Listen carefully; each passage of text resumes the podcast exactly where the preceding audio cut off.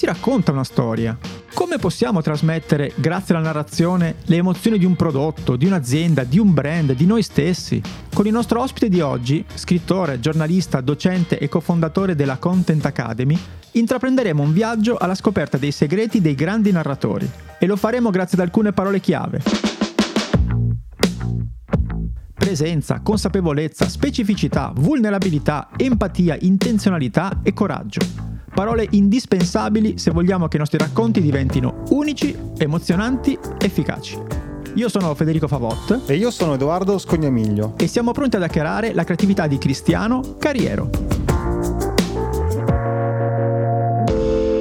Ciao Cristiano, benvenuto. Ciao, Ciao, a tutti e a tutte. Eccoci qua, un sacco di domande, io ho veramente tante, però voglio partire prima con una cosa che non c'entra niente con il tema della puntata, perché è una cosa che mi incuriosisce tantissimo. È la prima volta che parlo di persona con un arbitro. È una curiosità, sì, sì, è una curiosità che hanno molti, perché poi mi ricordo dai tempi in cui ho fatto i primi colloqui. Una volta sono andato perché che poi lo sai, scrivevi nel curriculum, sai le robe sì, in basso, no? Si scrive sono nei curriculum. empatico, Excel e faccio l'arbitro, lì è incuriosito. Mi hanno detto che è importantissimo scrivere nel curriculum perché fare l'arbitro vuol dire avere tutta una serie di caratteristiche che soprattutto in azienda sono molto apprezzate, perché rispetto delle regole, capacità di prendere delle decisioni, sai, sono nonostante tanta gente non sia d'accordo nel caso, mettiamola così. Esatto, ma anche capacità di stare sotto pressione poi certo. a certi livelli, quindi lo scrivevo nei curriculum e molti mi chiedevano ma come mai, ma questa passione da dove nasce, quindi se volete vi rispondo anche. Sì, sì io sono curioso come... Sì. Dalla voglia di andare allo stadio gratis. Grandissimo. Vent'anni fa, eh, quando ho iniziato, c'era una campagna bellissima a Bari, perché ho iniziato a Bari,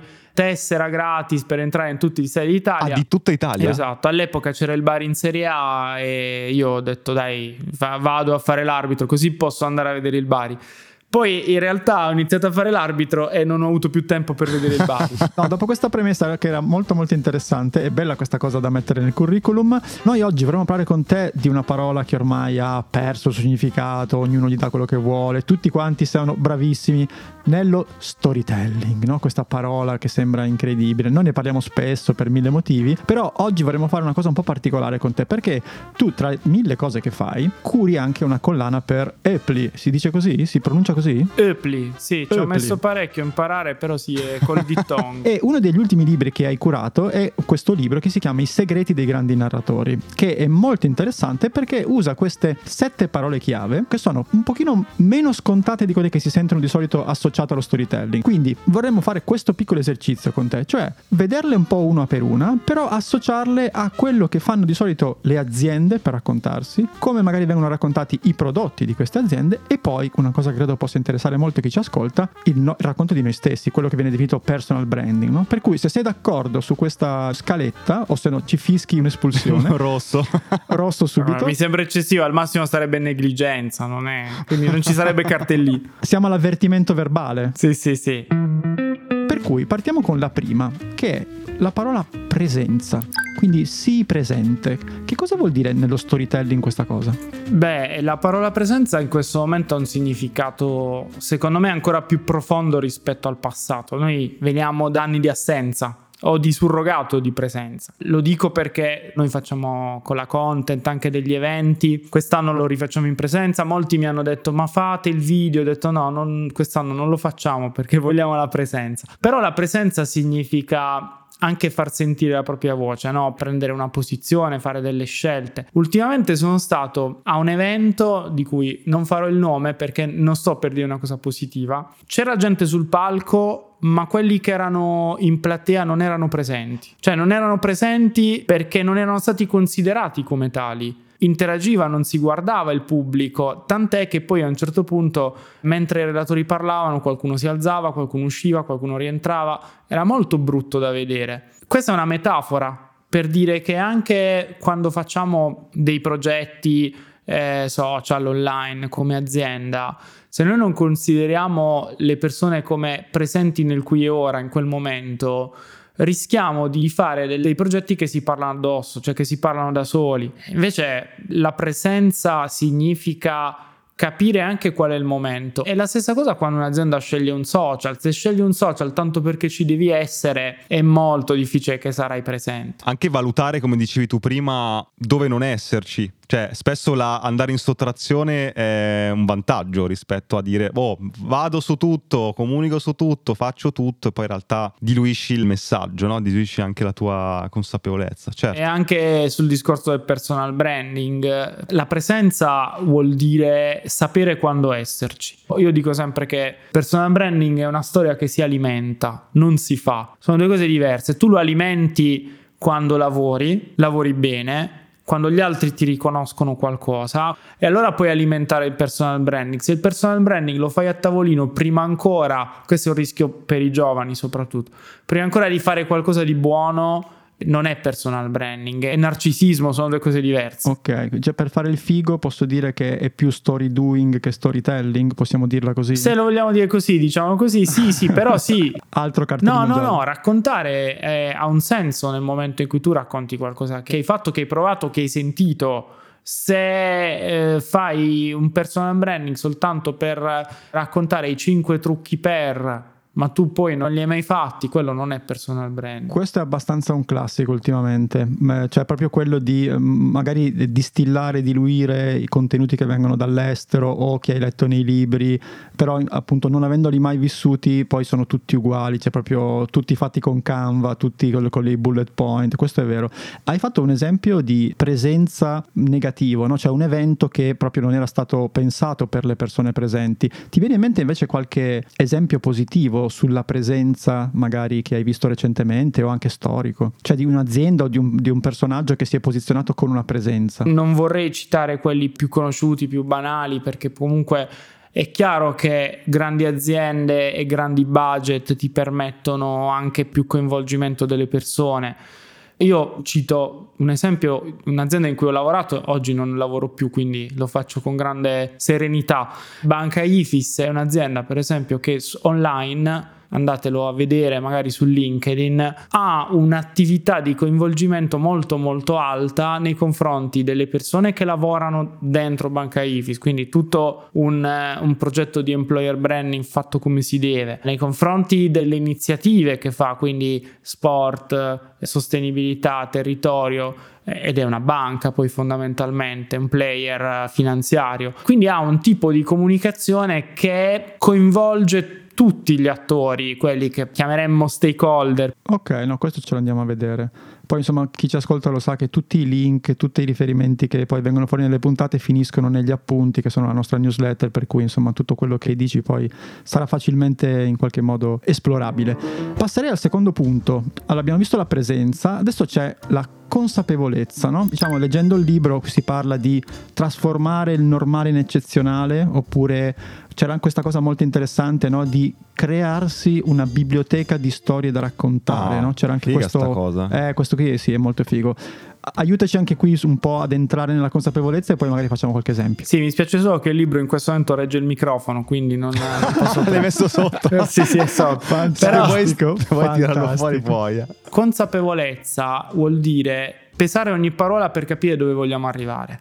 Quando prima si diceva un catalogo di storie, cioè io che tipo di storia ho nel cassetto, questo lo insegna Bernadette, che non abbiamo citato ma è l'autrice del libro originale, Bernadette Giva, che è stato poi tradotto in italiano per Epli. Bernadette insegna a, ad avere un catalogo di storie per entrare in empatia con le persone. Quindi se io voglio entrare in empatia con delle persone sul palco ad un evento e aprire il mio evento squarciando le anime, probabilmente avrò un catalogo di storie adatte a questo. Se io voglio prendere l'attenzione, avrò altre tipologie di storie. Quindi... Ma storie legate a me, che io sia un'azienda o personale, o storie che pesco in giro, che non c'entrano con, con la mia storia, che mi possono essere utili? Guarda, entrambe, perché per esempio io conosco una persona straordinariamente brava a fare la seconda cosa che hai detto, eh, penso lo conosciate, si chiama Matteo Caccia. Matteo, che è un amico, è uno che pesca storie da tutto il mondo, ovunque, e le racconta in maniera eccezionale pur non essendo sue storie. C'è invece chi preferisce, anche perché probabilmente è un po' più semplice, partire dalle proprie esperienze, dalle proprie storie.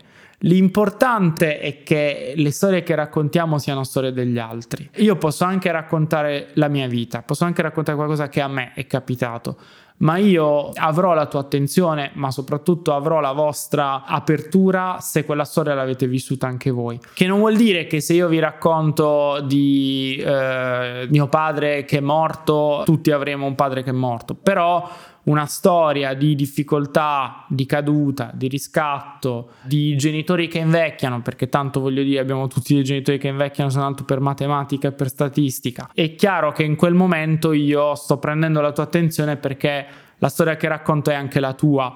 La difficoltà certo. è raccontarla in questo modo, perché se io invece la racconto semplicemente dicendo che è mia. Però ti volevo chiedere una cosa, eh, Cristiano, che mi interessa molto questo tema, calandolo nella dimensione professionale di un'azienda o di una persona, no? C'è chi ha una materia prima favorevole, l'azienda fondata nel 1850 dal bisnonno che poi è diventato industria, che poi ci sono i figli, oppure una, una storia personale del tizio che per lavoro viaggia per il mondo, entrambi sono una condizione di avere la materia prima buona per dire racconto, faccio un catalogo di storie, no? Perché un'azienda normale, non dico fa, fa i bulloni, o uno è un professionista bravo ma ha una vita normale, è più difficile, la devi edulcorare eh, oppure devi trovare il bello anche il particolare in, nella tua, tra virgolette, normalità? Come, come la vedi? È ovvio che da sempre le aziende che fanno B2B, diciamo così, sono sfavorite in questo però sfavorite un conto e l'impossibilità è un'altra. È Brunello Cucinelli che fa Kashmir, adesso per carità, Kashmir è una bellissima cosa e non sono i bulloni, però non è neanche la Coca-Cola. Però ha impostato la sua storia in questa maniera. Per farlo chic io dissi, caro papà, vorrei fare i pullover di Kashmir. Avete capito la differenza tra un padre cioè ha impostato la sua storia su un altro canovaccio. Raramente parla del prodotto, parla molto della sua passione eh, estremizzo per il work-life balance, quindi piccolo paese, gente che lavora da questo borgo, percezione del borgo, percezione del fatto che lui dica ai suoi dipendenti di non mandare mail dopo le 6, ora va un po' di moda, ma cinque anni fa non era così di moda questa cosa dirla, quindi lui è impostato su questo. Parentesi su Cucinelli, in effetti su TikTok non trovo gli spot del Kashmir, ma trovo una cifra di video suoi, magari a qualche evento sì, in cui parla di questi temi. Quindi è vero che ha preso un angolo diverso. Ma ha comunque... preso un angolo diverso rispetto anche ai suoi competitor. Technogym, per esempio, aveva tanti competitor, oggi ne ha meno perché fondamentalmente ha cannibalizzato il mercato però non lo ha fatto parlando di quanto è funzionale il nuovo tapirulan ma creando la Wellness Valley in Romagna. L'altro giorno ho letto un post molto interessante di mm, Nerio Alessandrini, che è il presidente CEO, che raccontava le 10 caratteristiche di un leader. Quindi sono aziende in cui il leader ha una grande forza e passatemi in termine sulla forza potremmo starci anche parecchio tempo perché non è una forza di vigore, è una forza di leadership però moderna, è un leader che sa anche riconoscere, come abbiamo già detto, la vulnerabilità, è un leader che riconosce la followership de- degli altri. Già, già, il fatto di sapere che non tutti i nostri collaboratori debbano essere assolutamente dei leader, chi l'ha detto, cioè questi corsi di leadership che ammazzano, perché poi se siamo tutti leader nessuno eh, fa le cose.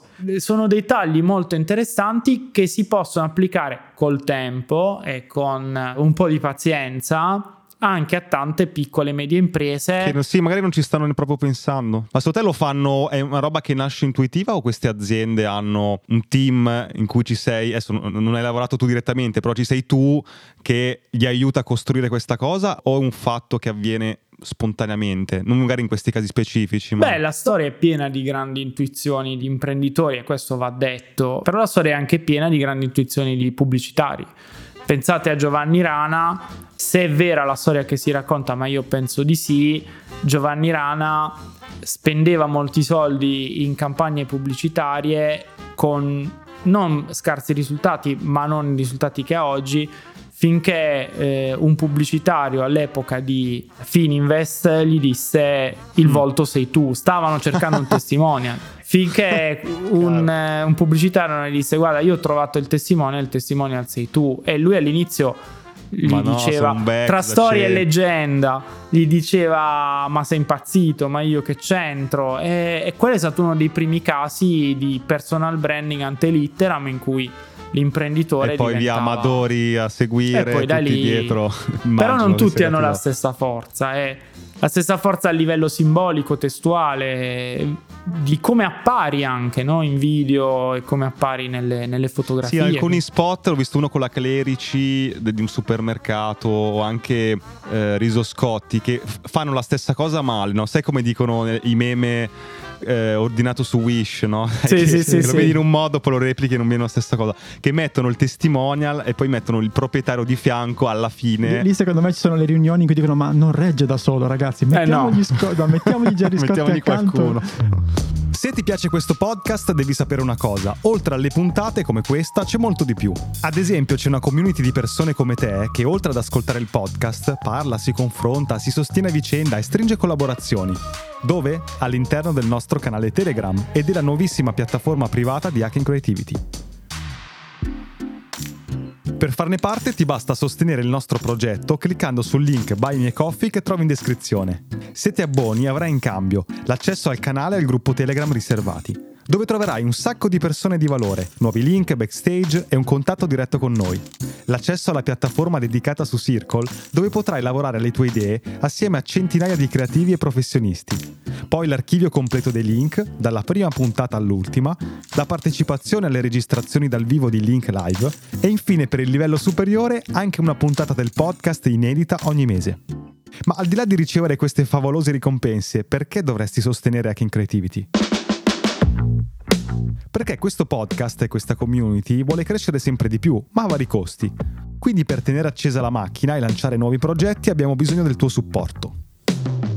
E poi, qui andiamo sul filosofico, se anche una volta soltanto ascoltando il nostro podcast ti è venuta in mente un'idea, hai trovato una dritta che ti ha svoltato un lavoro, beh, questo è un buon motivo per far continuare questo progetto perché prima o poi ti darà ancora qualcosa di utile.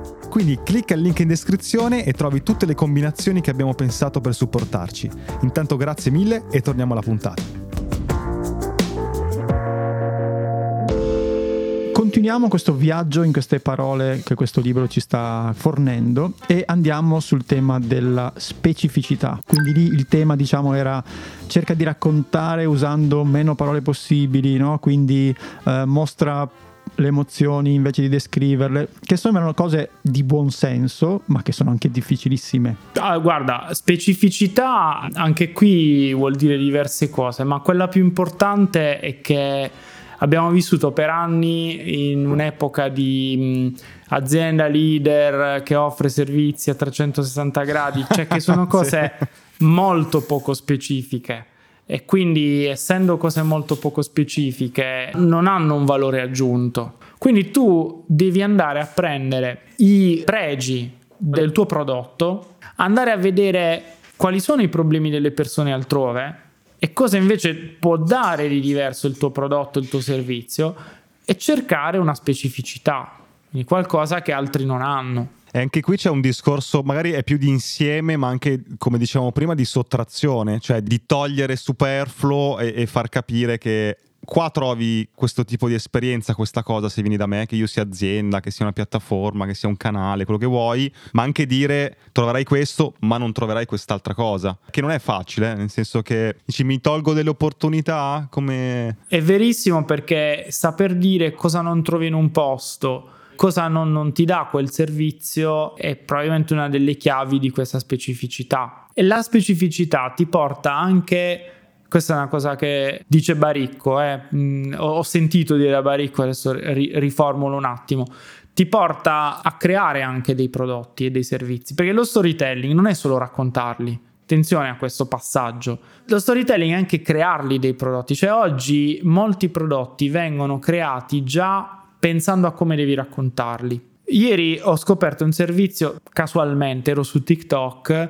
fantastico, si chiama Camice on Demand, non so se l'avete mai sentito. Vedete, questi fa- non li conosco, questi fanno un servizio di subscription che ti dà 11 camicie ogni due settimane. Tue? Tue, scegli la taglia, colore. Ah no, le compri quindi da loro? No, Anche. attenzione, fai una subscription, le noleggi. Ah, ok. No, non gli dai le tue da lavare, ma te le No, forniscono no, no, loro, no. dico. te Ah, forniscono loro 11 ok. camicie lavate, colore che vuoi, colletto come vuoi. Adesso non voglio fare la, la marchetta loro, ma veramente lo faccio, eh, tanto non, non li conosco. È figo, è figo. Dopo Sì, due sì. settimane gliele restituisci, loro le lavano, le stirano, nel frattempo te ne danno altre. Bello. Quindi tu ogni giorno hai una camicia. E qui come lo colleghi alla specificità? Lo collego dicendo da dove parte questa idea? Da un racconto. Il racconto Ah, delle certo. persone molto impegnate che non riescono a stirarsi le camicie, a lavarle ogni giorno, ad averne una diversa, il business. Infatti, se andate a vedere poi i testi che ci sono,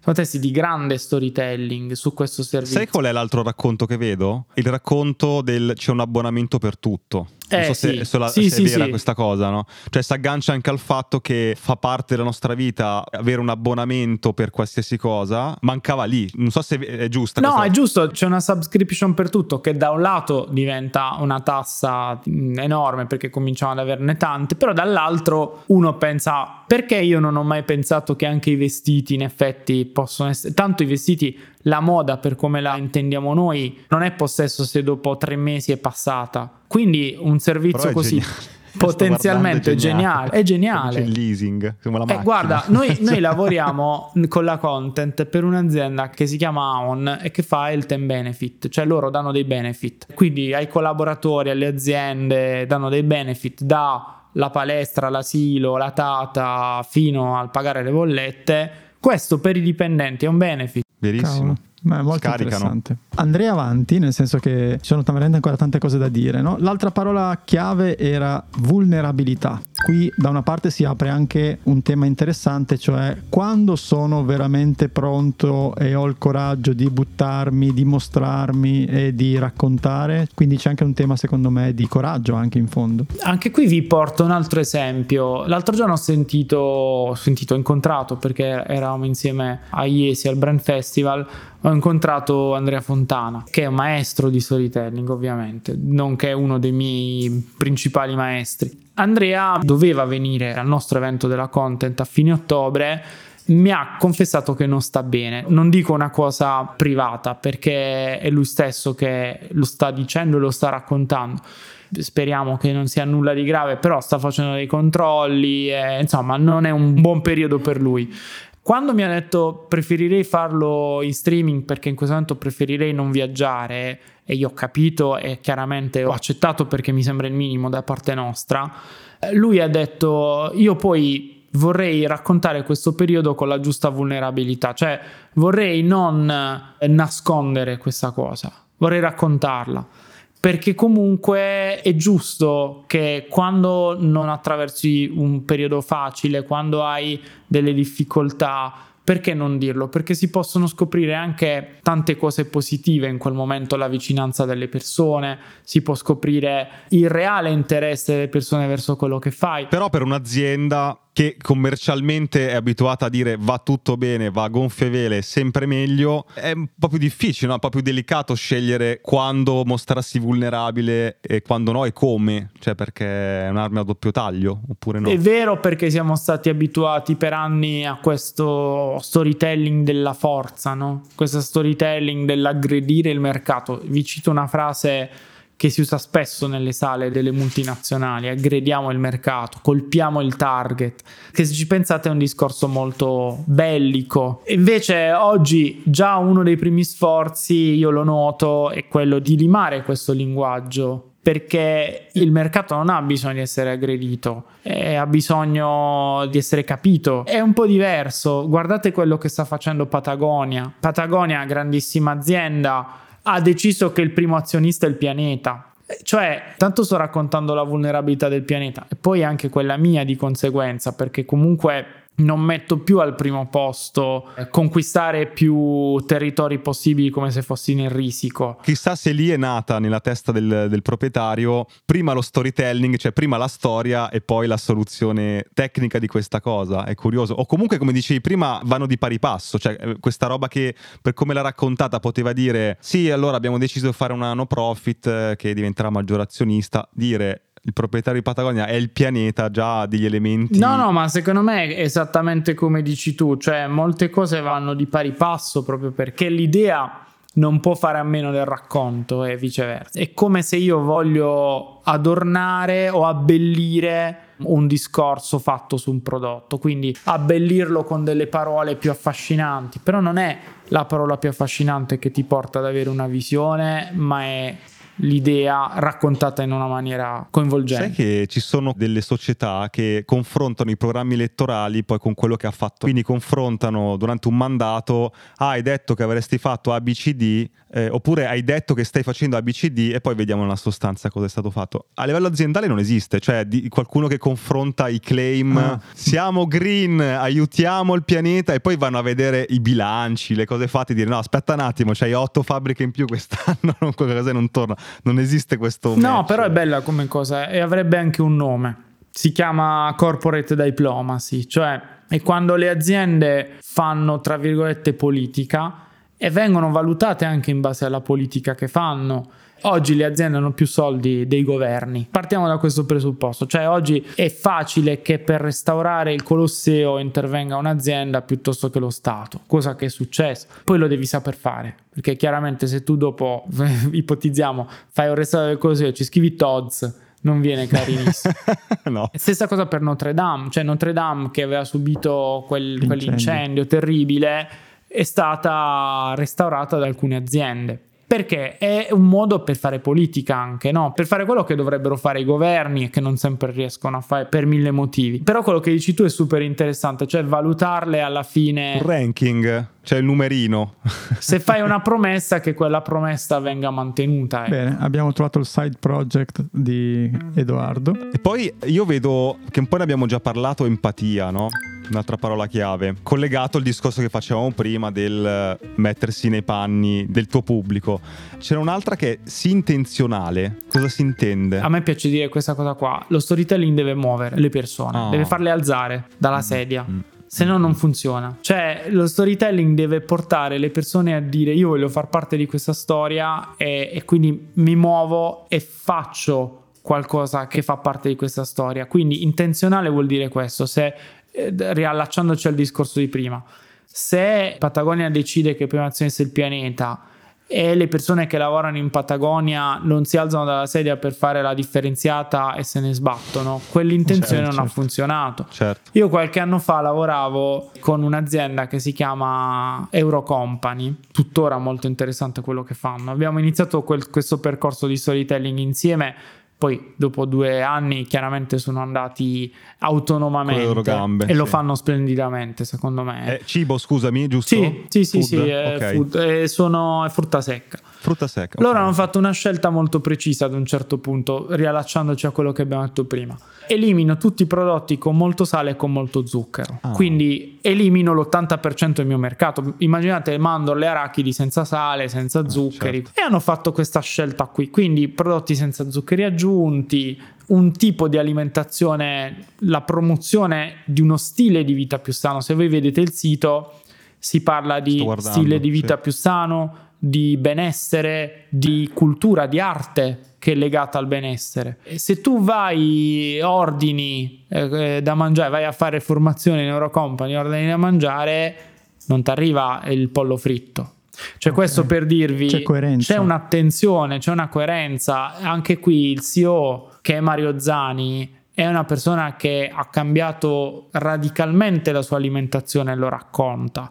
Poi, chiaro, non può imporre ai dipendenti di non bere la Coca-Cola, ma sicuramente di evitare un fornitore e prendere il cibo da McDonald's, con tutto il rispetto per McDonald's, lo dico nel confronto con questa azienda, o di chiamare un globo che secondo loro e, e, non solo secondo loro non applica tutta una serie di regole che sono quelli alla base dei loro valori. Su questo voglio chiederti una cosa, perché una trasformazione del genere, no? non solo dal punto di vista della produzione, ma anche dello storytelling, per un'azienda implica, al di là di un rischio anche, e poi arriveremo all'ultima parola, no? che è proprio coraggio, quindi magari se vuoi la introduciamo così chiudiamo il cerchio. Però forse serve anche la, la, parola pazienza, perché non è una cosa che fai in un mese. Adesso però ti scontri magari molto spesso con risultati subito, il futuro è incerto. Quindi come fai a convincere un'azienda che una visione di questo tipo, uno storytelling di questo tipo paga ma sulla lunga distanza? Allora, un po' ce lo devi avere. A me capita spesso di parlare con uh, aziende, start-up che ti dicono eh, per fare questo progetto bene ci vogliono tre anni, poi però i risultati da chi fa comunicazione vogliono in due mesi. Mm-hmm. Purtroppo c'è certo. anche la, la tendenza che è dovuta anche ai social che essendo un doping perché tu puoi fare le ads puoi fare i boost puoi eh, investire su Google Ads e salire subito quindi tutte queste attività ti portano a pensare che investendo subito e investendo un, po' di soldi tu puoi conquistare follower, puoi conquistare il mercato. Però lo storytelling invece è un progetto in cui ci vuole molta pazienza. Inverto la questione, succede anche il contrario, cioè che alcune agenzie per giustificare agenzie o professionisti, per giustificare dei risultati che non arrivano, ti dicano, eh, però ci vuole tempo, eh, però ah, certo. così e colà. Quindi capi- io capisco anche le aziende, perché mh, a volte tu intanto ti strappi un anno di contratto, poi dici che ci vuole tempo, poi il cliente ti lascia e ricominci con uno nuovo. Anche questo succede. Invece Secondo me ci vogliono due ingredienti, uno è la pazienza e il secondo è fare le cose insieme. Cioè, oggi come oggi, storyteller e cliente devono lavorare insieme su un progetto. Ah, certo. Non è un caso, questa cosa alcuni l'hanno notata. Nike lavora con la stessa agenzia da 40 anni e il CEO di Nike e il CEO di quell'agenzia vanno a cena insieme, vanno a golf insieme, vanno forse oggi a padel perché poi oggi solo, solo padel. anche loro. Anche loro. se, a se, proposito di storytelling tra l'altro se vogliamo aprire il capitolo. Ma lì infatti come, scusami, infatti perché la storia deve seguire poi l'implementazione di business e viceversa, un po' è nato prima l'uovo o la gallina, non si capisce spesso, no? Ma in quel caso lì di Eurocompany è nato da loro dicendo da domani basta arachidi con sale, costruiamo una storia oppure avete voi individuato uno spiraglio di un racconto e loro hanno adattato il prodotto poi togliendo il sale per... No, noi lo abbiamo amplificato, è nato da una volontà del presidente, dell'amministratore unico che è Mario Zani che è fulminato sulla via di Damasco da un problema fisico avuto, credo dalla moglie se non erro, o da lui, era successo qualcosa, ha modificato radicalmente la sua alimentazione. Modificando la sua, ha deciso che non avrebbe più venduto prodotti che fanno male. La dico breve. E questa decisione è stata amplificata, raccontata. Chiaramente tu non è che in tut- nei pack scrivi perché l'amministratore delegato ha avuto questo. Il video su LinkedIn tipo Cuccinelli sì, però poi hai bisogno... Eh, sì, certo, lui, lui non ama molto apparire, però tutto questo poi è uno storytelling circolare perché effettivamente anche oltre all'alimentazione è legato al benessere dei lavoratori. Che poi sai, tutto questo va anche, insomma, a un impatto sul prezzo, no? Cioè, in un mondo attuale in cui se fai la battaglia del prezzo perdi, perché eh, non puoi vincere contro Amazon, cioè comunque loro avrà su quel prodotto avrà il prezzo più basso, probabilmente non fatto a tavolino, ma se eh, corrisponde alla realtà come questa azienda, se il prezzo è più alto delle noccioline salate su che trovo magari su Amazon, un altro e-commerce, diciamo, ma è giustificato dal fatto di attenzione, qualità, rispetto anche alla retribuzione dei dipendenti, della scelta delle materie prime, il prezzo è più alto, però magari io scelgo questo tipo di noccioline che costano di più, sono meno convenienti no? eh, a livello assoluto, ma c'è una motivazione, c'è dietro un, un perché. E torniamo alla prima parola, che era partecipazione. Io partecipo nel momento in cui sono consapevole di quello che sto facendo, in cui sono intenzionale, nel momento in cui sono intenzionato a seguire un tuo percorso, ma se tu me lo racconti bene ti seguo, se tu non me lo racconti bene alzi il prezzo e basta, non ti seguo.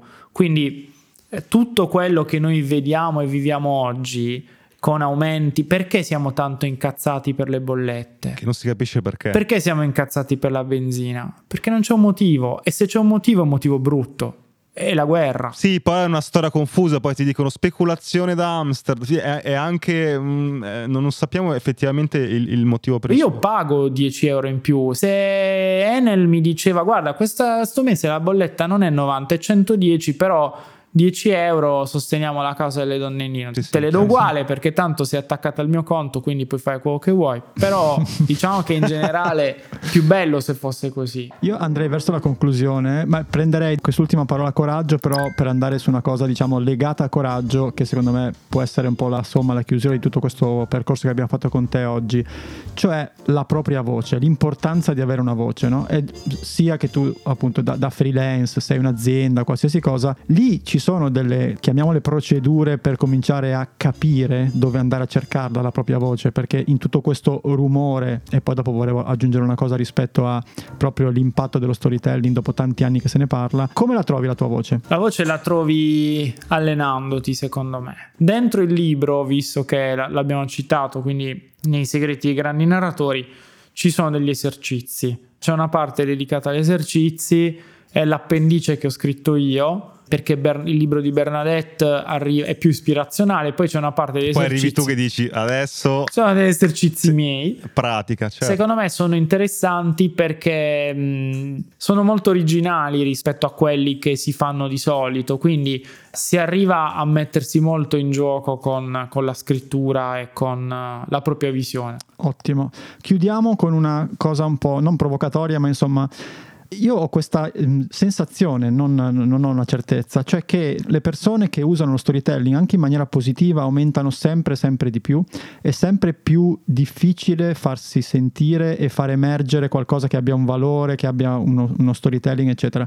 Tra tutte queste parole che abbiamo letto e di cui abbiamo parlato, c'è qualcosa secondo te che è rimasto fuori o comunque qualcosa che secondo te può essere qualcosa che sta arrivando rispetto a questo tema, qualcosa che ancora non stiamo considerando e che invece sarà importantissimo nel futuro? Secondo me sarà importante, dico la sincerità, cioè se un'azienda inizia a essere sincera può davvero attrarre tante persone, può coinvolgere, veniamo da troppi anni di bugie, bugie brutte anche.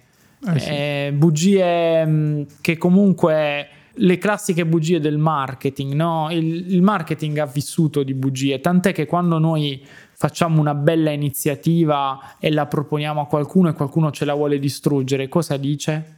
Ci dice, ma è tutto marketing. Quindi eh, marketing è una parola che purtroppo è stata associata, secondo me er- erroneamente, alle bugie alla falsità. Oggi, secondo me, non c'è una lotta tra marketing e storytelling, Sono, devono essere la stessa cosa, ma devono andare verso una direzione diversa, che è quella del comunicare in maniera più sincera.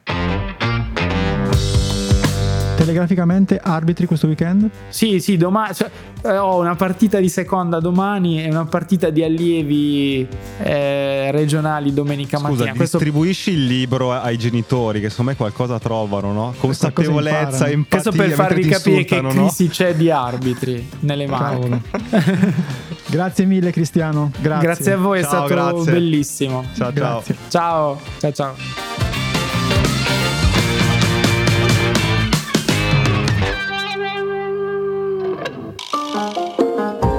La puntata è finita e adesso cosa puoi fare? Beh, due cose. Uno, iscriverti ai nostri appunti. Trovi il link in descrizione per ricevere la nostra newsletter con tutti i link di cui abbiamo parlato, belli ordinati, così puoi leggerli in tranquillità e approfondirli. E due, puoi fare un giro sul nostro canale di Buy Me a Coffee. Se vuoi sostenere il nostro podcast trovi tante modalità, dall'abbonamento alla donazione one shot, agli extra. Quindi clicca il link, valuta se c'è qualcosa che ti interessa e intanto grazie per il tuo supporto.